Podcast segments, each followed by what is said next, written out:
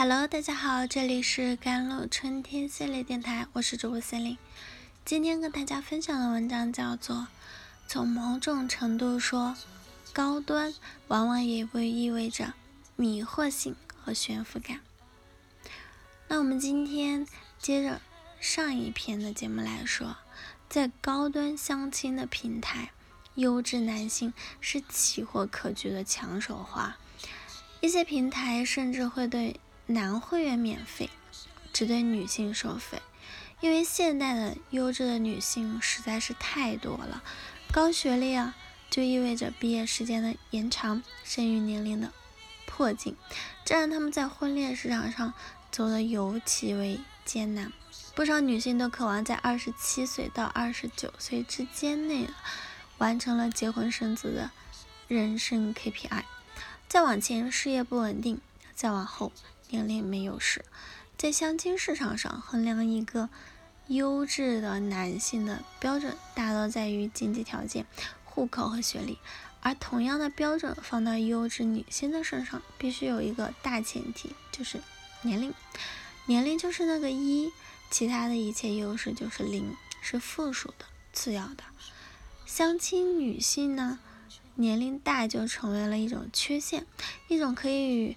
男方的其他缺陷相抵消的劣势，三十五加年薪百万的王岩啊，从普通会员升级到五位数的高端会员后，仍然没能脱单。他甚至认真考虑过要不要嫁到国外去。或许国外对女性的年龄没有这么大的偏见，他们会首先看到你是一个很有能力、很积极向上的女生，而不是关注你的年龄。既要女性强大，又要让他们示弱；既要求他们懂得更多，又要求他们永远年轻貌美。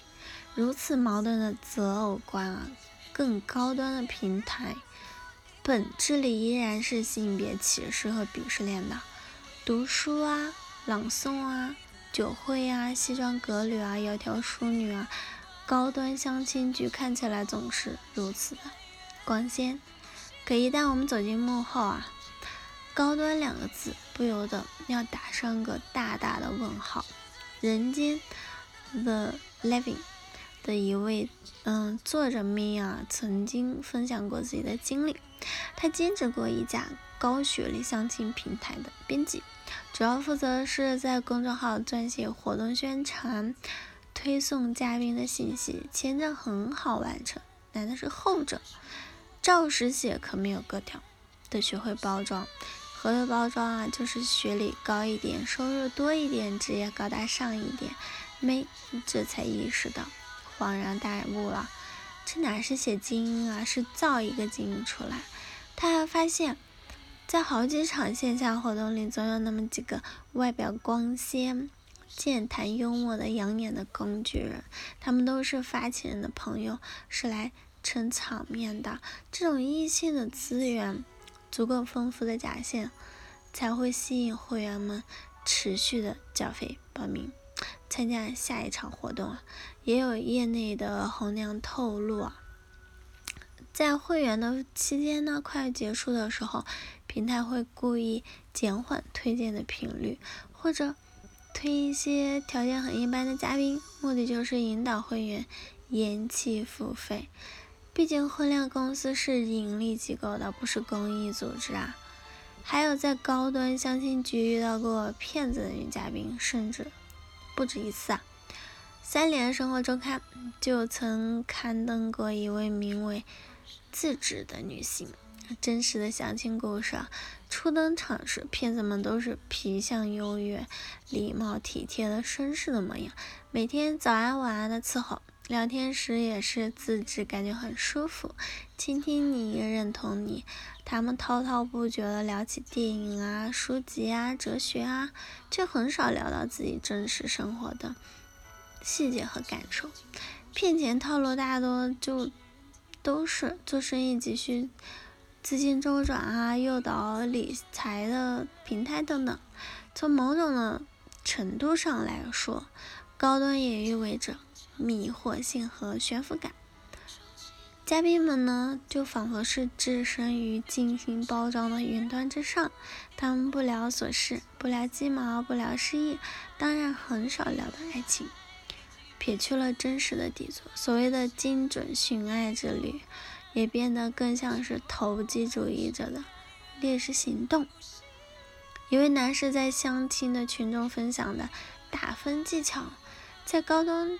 的相亲的平台上，看似注重效率的人们选择略过爱情，列出标准，掂量检视，走入婚姻。背后实质仍然是简单粗暴的、很本能化的功利性的目的啊！如果只能接受对方表现出极尽的完美，却无法承受对方偶然流露出的局限，期待有多大，失望就有多深。复旦大学的梁永安教授曾经说过一段话：“我们今天的普通人人际的情感往往都很割裂，与人交互的时候太表层了，看待一个人都是片段。能力很好，学历很高，实际上这些并不代表什么。合不合适，只有走到一起生活才会发现。”不管你是否正在经历相亲，或者考虑加入高端的相亲局，都一定要摆平心态。它的存在只是让我们对婚恋的选择多了一条途径。不要像救助救命稻草那样完全依赖。要不要被平台或者身边的情友所营造的焦虑裹挟？毕竟，生活本身才是婚姻最终的试金石。好了，以上就是今天的节目内容啦。咨询请加我的手机微信号：幺三八二二七幺八九九五，我是 Celine，我们下期节目再见。